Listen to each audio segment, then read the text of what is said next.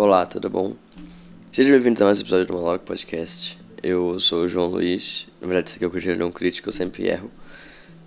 Que não é um erro, na verdade, porque faz parte do Monólogo Podcast, mas enfim, acaba sendo outro, outra ideia. E hoje a gente vai falar sobre Gato de Botas. Acho que eu falei no episódio passado, ou em algum episódio, é, de que ia sair o episódio de Corra. Vai sair episódio de Corra, mas sempre que eu vejo um filme que é mais recente, eu prefiro falar sobre esse filme mais recente do que sobre um filme antigo. Então, esses filmes antigos eles ficam tipo. Sempre muda a data deles pra ir pra depois, quando eu vejo algum filme mais recente. E hoje eu assisti Gato de Botas, O Último Desejo, né? Gato de Botas 2. E esse filme é incrível. Incrível. Eu fico impressionado com a capacidade que filmes de desenho têm de me fazer chorar. Porque sim, eu chorei nesse filme, no mínimo um pouco.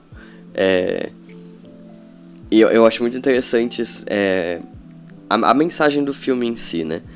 É, eu, não, esse foi um filme que eu fiz que eu não anotei as coisas como eu tenho criado o costume de fazer. Eu só estava assistindo, simplesmente. Eu não conseguia anotar nada. Mas eu assisti literalmente agora. É, e então eu tô com as coisas fechadas na cabeça, né? Basicamente o plot do filme, e a partir daqui saibam que vão ter spoilers, né? Plot do filme, ele é sobre o gato de botas, né? E ele tá na sua última vida. E na história daquele, daquela terra em que ele tá, né? Ele... Existe, existe uma, uma estrela cadente que caiu e que ela concede um desejo pra pessoa. E a história toda é basicamente algumas pessoas, alguns seres mágicos indo atrás do... Do... Desse, dessa estrela cadente, para fazer um desejo. E aí, vamos dizer, né, quem são essas pessoas que estão atrás da Estrela Cadente. São, eu acho que quatro contos de fada no total, assim, principais, né, tem muitos outros envolvidos, mas principais são, são quatro, né. O primeiro é a, a Caixinha de Dourado e os Três Ursos, né, que é muito bom no filme, é, é, é que, tipo assim, tudo que eles falam é basicamente muito alguma coisa, pouco alguma coisa e o na medida certa, tá ligado? Que é o da história, ah a sopa tá muito quente, muito fria, na medida certa. Então é muito bom porque logo no começo, quando ela aparece, é, eles são meio macabros, mas depois no começo, depois eles ficam tipo, muito, muito de boa. É, digo assim, no jeito que ela se mexe, até ela é meio, meio macabro. Eu achei pelo menos a Chapeuzinho em si. Mas você vê que é tipo, não, suave.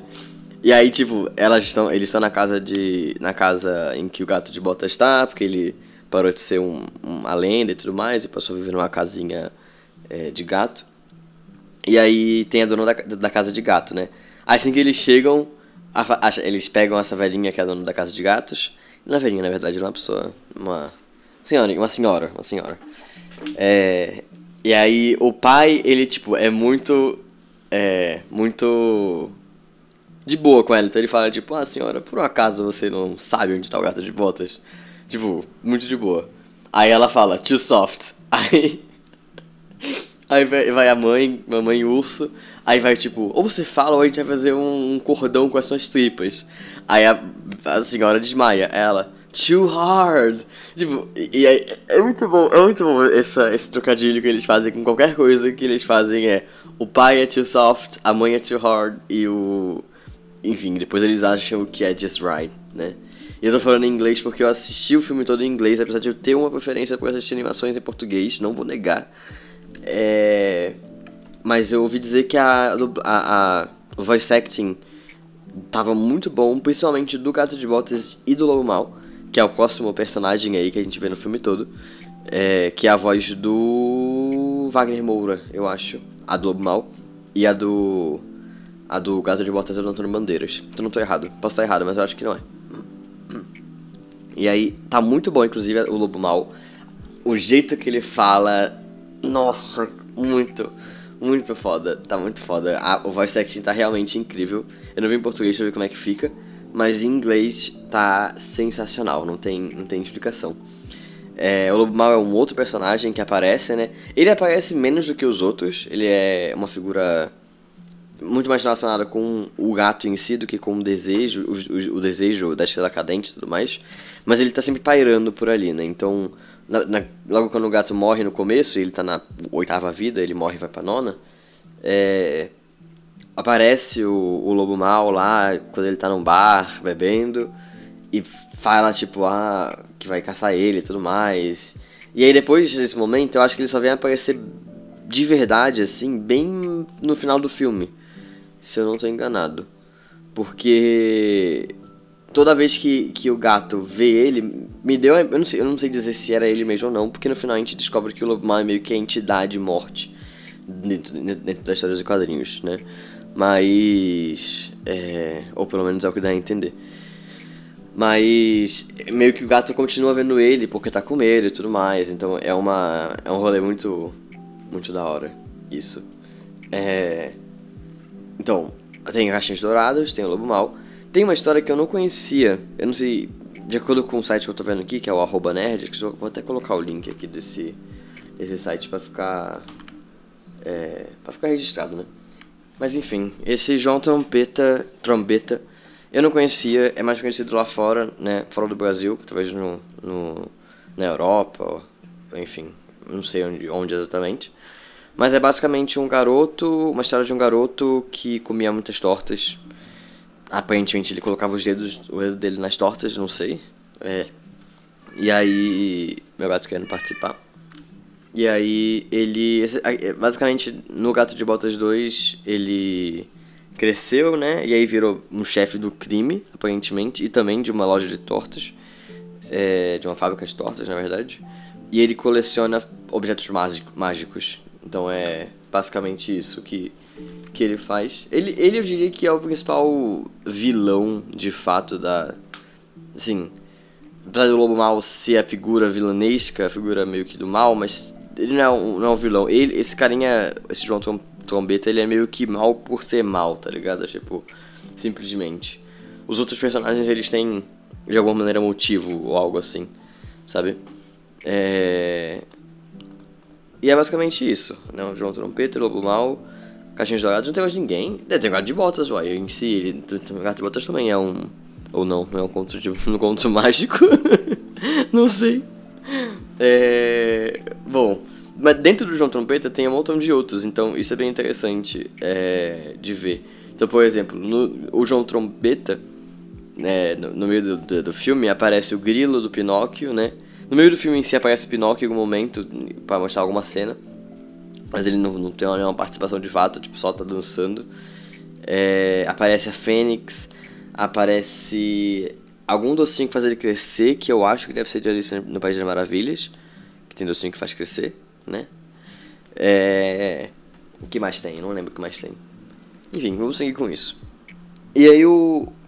o... Essas são, são as histórias são as histórias que tem no filme. E o filme é muito bonitinho, porque ele tem, ele tem uma mensagem muito bonitinha, eu senti, assim, de, de você estar tá atrás de alguma coisa que na verdade sempre esteve ali, e de você não precisar é, de algumas coisas que você acha que você precisa, você não, não precisa, sabe, nesse sentido. Por quê? Porque basicamente conta a história, né? É, o, o, o círculo principal é o gato de botas, a, a gata das patas fofas, não sei como é que é em português. E o, Perito, que é um cachorrinho, é, foi abandonado. Inclusive, que história triste. Gente, eu fico impressionado como, ele, como eles conseguem mostrar uma história tão triste de uma maneira relativamente descontraída, sabe? Porque a, a história desse Perito é muito triste de que a galera, tipo, jogou ele no rio em um saco de meia com um, uma pedra dentro. E aí, tipo, você fica. Gente, o que? Caralho, puta merda. E ele, tipo, é. Aí eu ganhei uma. Olha o meu gato participando. Aí eu ganhei uma meia. tipo, é, ele não vê de jeito ruim as coisas, né? Então. Enfim, é bem, bem tristinho. A menina, a gata, ela tem problemas de, de confiança nas pessoas. Basicamente, ela tinha um romance com o gato de botas, mas o gato de botas não foi no casamento quando eles iam se casar. E ela também não foi no casamento quando eles iam se casar, então, whatever no final. E o Gato de Botas queria mais vidas para ele continuar vivendo a lenda que ele era, porque basicamente ele era uma lenda.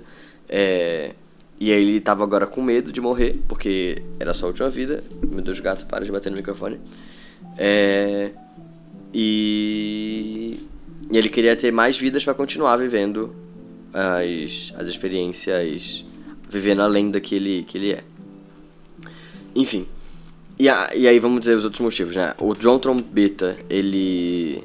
Ele queria ter todo o poder mágico para ele, do mundo. E a Chapeuzinho Vermelho queria ter uma família de verdade, não uma família de ursos, né? Beleza. E aí, ao longo da história, e é isso que é bonito, cada um vai descobrindo que meio que já tem o que queria ter ou o que precisa ter, sabe? Vai, ou pelo menos vai encontrando o que queria ter e o que precisava ter de alguma maneira. Então, por exemplo, a Chapeuzinho, ela queria ter uma família de verdade. Ela chegou a falar isso pros outros membros da família de urso em algum momento, e aí a galera, tipo, ficou... Beleza, eu tô triste, mas vamos te ajudar de qualquer maneira. É, aliás, muito, muito parceiros esses ursos, eu adorei eles. E... Como é que fala? E aí, em algum momento, tipo, ela tem que salvar... Ou ela tem que fazer o pedido dela de ter uma família de verdade, de humanos, ou ela, tipo, ia salvar o irmão, o, o, irmão, o filho urso mais novo, né? Que é irmão dela, de certa forma, irmão adotivo, sei lá. E e aí ela tipo não faz o desejo e salva o irmão e enfim. No final eles mostram que ela percebeu que ela tinha uma família de verdade já, que era a família de ursos, que é uma família, uma família tipo em algum nível ok, né? Tem um sério problema do pai urso tá sempre zoando com o filho urso. É, eu achei isso meio. meio. E, tipo, e aí, pai urso, você tá de sacanagem? Por que, que você tá zoando seu filho urso? Mas, enfim, filho urso aparentemente também não, não tá. não liga pra isso. Ou... Esse não é o foco do rolê. É. Muito bom esses reviews que eu faço porque não tem nem o menor sentido. Enfim, a, a gatinha lá, a, a patas. patas fofas, ela queria alguém para confiar e ela confia no gato de botas e no perrito, né? Então ela meio que conseguiu isso nessa jornada. O perrito queria uma família, queria amigos, né? E acabou conseguindo o gato de botas e a gatinha. É... O que é muito bom, né? Você fica feliz por ele. E o gato de botas queria. Então, na verdade, o gato de botas é a única pessoa que mudou o que, o que ele queria, porque ele queria viver a lenda. E aí. Ele. Ele queria mais vidas para continuar vivendo a lenda que ele é, basicamente, né? Em algum momento ele começa a ver as outras versões dele, depois que ele morreu N vezes lá. E. E aí ele vê que ele tava sempre sozinho, tá ligado? Que não tinha espaço para outras pessoas porque a lenda era muito grande. É meio que isso que, que deixa assim, a entender. E, e meio que nesse momento, pelo que eu percebo, talvez um pouco antes até, ele, ele fica tipo, ah, não sei, ele meio que percebe que é melhor ele ter os amigos e a galera que tá junto, a, a gatinha, o, o perito e tudo mais, do que ter mais vidas e continuar vivendo aquela lenda, né?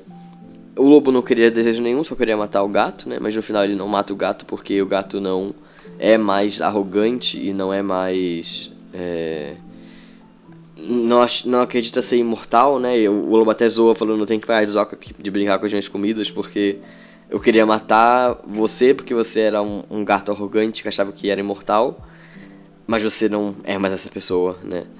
Então, é interessante isso, né? E até a reviravolta do lobo não ser mal. Ele, assim, ele, ele é mal, é o lobo mal, mas ele é.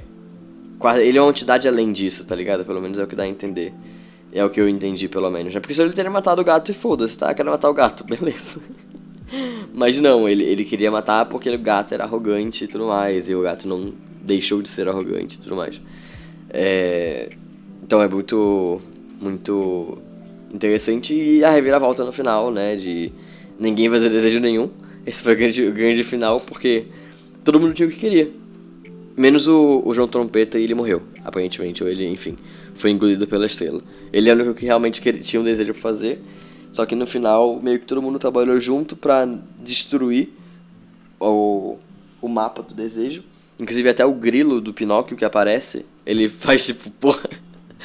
As cenas com o Grilo são muito boas, porque ele tá lá e ele fica tipo, não, deve existir algum bem em você. Aí, algumas horas os cozinheiros dele estavam morrendo. E ele, você não vai salvar seus cozinheiros? Ele, o, o, grilo, né? Você não vai salvar os cozinheiros? Aí o João Trombeta, não, eles não são tão importantes assim. tipo. E o grilo, porra, mano. Eu sou, eu sou literalmente a voz da consciência, meu. Não, não, você tem que ser bom em algum lugar. E aí, alguma hora o grilo percebe que ele simplesmente não é bom de maneira alguma e, e só vaza, tipo, fala, você é uma pessoa horrível e tudo mais. E ele, é, demorou tanto tempo pra você perceber. E, e foi. É, enfim, muito bom. É isso. Esse filme como um todo é muito bom. É, eu, eu acho que ele tem essa parte da história bonita e tudo mais, de você ter o que você quer e tudo mais, e não precisar de desejos, de magia, essas coisas assim. Acho que é uma, uma parte boa da história. Ó, meu gato mexendo no microfone. Desculpa. É, mas eu acho que uma coisa que chama muito, muito, muito a atenção nesse filme, porque a história é bonita e tudo mais, mas a gente já viu muitas histórias que são parecidas com essas, né? Um, é um clichê, por causa que é sempre assim, a pessoa tá atrás de um tesouro, e aí o tesouro, na verdade, no meio do caminho ela descobre que o tesouro é as, é as, as amizades que você faz no caminho, né? Como o próprio meme fala. o verdadeiro tesouro as, as amizades que a gente faz no caminho, blá blá blá blá. E aí, a gente, no final, ninguém quer o tesouro, porque todo mundo já tá feliz com o tesouro que tem, que são as amizades. Então, existe esse, esse clichê, né? Que acontece de fato. O ponto, eu acho, principal, é que a animação. Primeiro, que o voice acting é incrível, está incrível esse filme. Segundo, que a animação ela tá muito boa. E eu vou deixar aqui também um link de um vídeo do, do Gaveta, em que ele fala sobre essa animação. Mas ele falou alguma coisa basicamente sobre a animação tá agora entrando em um meio termo entre uma, um, desenho, um desenho animado, um desenho 2D e uma animação 3D. Porque a gente sempre teve tipo animações 3D que não se permitiam fazer as distorções em que um desenho animado se permite fazer. Né? Então você vê o Papaléguas, que foi até o exemplo que o Gaveta deu, é, caindo, correndo e o coiote tipo caindo e esticando o corpo inteiro até o chão, batendo com a cara, enfim, qualquer coisa do tipo. E aí a gente. Isso no desenho, beleza. Mas no na animação não, não era comum, não era tão comum antes assim. É, a, e aí te, e teve muitas animações, teve teve Toy Story, teve é, Kung Fu Panda, enfim. Teve animações por aí que, que a gente viu, que são animações boas, mas que não tem essa parte de ser, de ser é, exagerada, de ter, esses, de, de, de ter os corpos dos personagens distorcidos para mostrar um efeito mais forte, né, digamos assim. E isso começou muito com o Homem-Aranha no Aranha Verso. O, essa questão do de você ter um desenho, um desenho 3D que simula e parece também ser 2D. Então você olha e você sente que é 2D, você olha e você sente que é 3D, você fica tipo, eu, eu não sei o que, que é isso, se é 2D ou 3D, confuso. E tenho esse sentimento um pouco também aqui no Gato de Botas. Tem horas que é 100% 3D, tem horas que você olha e fica tipo, nossa, é 3D, mas parece 2D, sabe? E, e essa anima esse tipo de animação é muito bom, é muito foda. Aparentemente está ganhando força, né? É, nesses últimos tempos, né? Vai sair inclusive o Aranha Verso 2 esse ano, eu acho, é ano que vem. Acho que, eu acho que é esse ano. É, saiu o Gato de Botas, deve sair muitos outros desenhos que são nesse estilo. Que, né, quando você tem a distorção do personagem para ter algum efeito, você tem um sentimento mais forte, você tem um entendimento melhor do que, que aquilo tá causando, né? Então, se a pessoa tá correndo e você dá um foco na cara dela, de um jeito que a cara dela fica distorcida para frente, como os animes fazem, é, por exemplo, você fica. Ele está tipo, hiper rápido, dá pra entender que ele está hiper rápido, e não simplesmente correndo numa animação 3D que você só. Você pode até fazer um movimento, por exemplo, de estar na frente do, dele e depois ir pro lado, que nem ele, eles fazem aqui com o movimento do lobo e com o movimento do gato quando eles vão se enfrentar. Mas não tem o mesmo efeito do que com esse. esse. essa distorção. Então é muito, muito interessante isso, esse, esse estilo de desenho. Eu, eu pessoalmente sinto que esse filme valeu muito a pena. Eu não quero dar nota, eu, eu cheguei a dar nota em algum filme, eu acho, mas eu não quero dar nota. Eu acho que minha nota vai ser vale a pena ou não vale a pena ver. É... Acho que é um filme muito bom de ver com criança até, porque tem aquela. Tem tipo. Piadas que são mais. É. Como é que eu posso falar? mais físicas, que a criança ri. Não tem, tipo, nenhuma coisa tão. É, sombria, apesar de que alguns cozinheiros do João Trompeta morrem. é, tipo assim. É.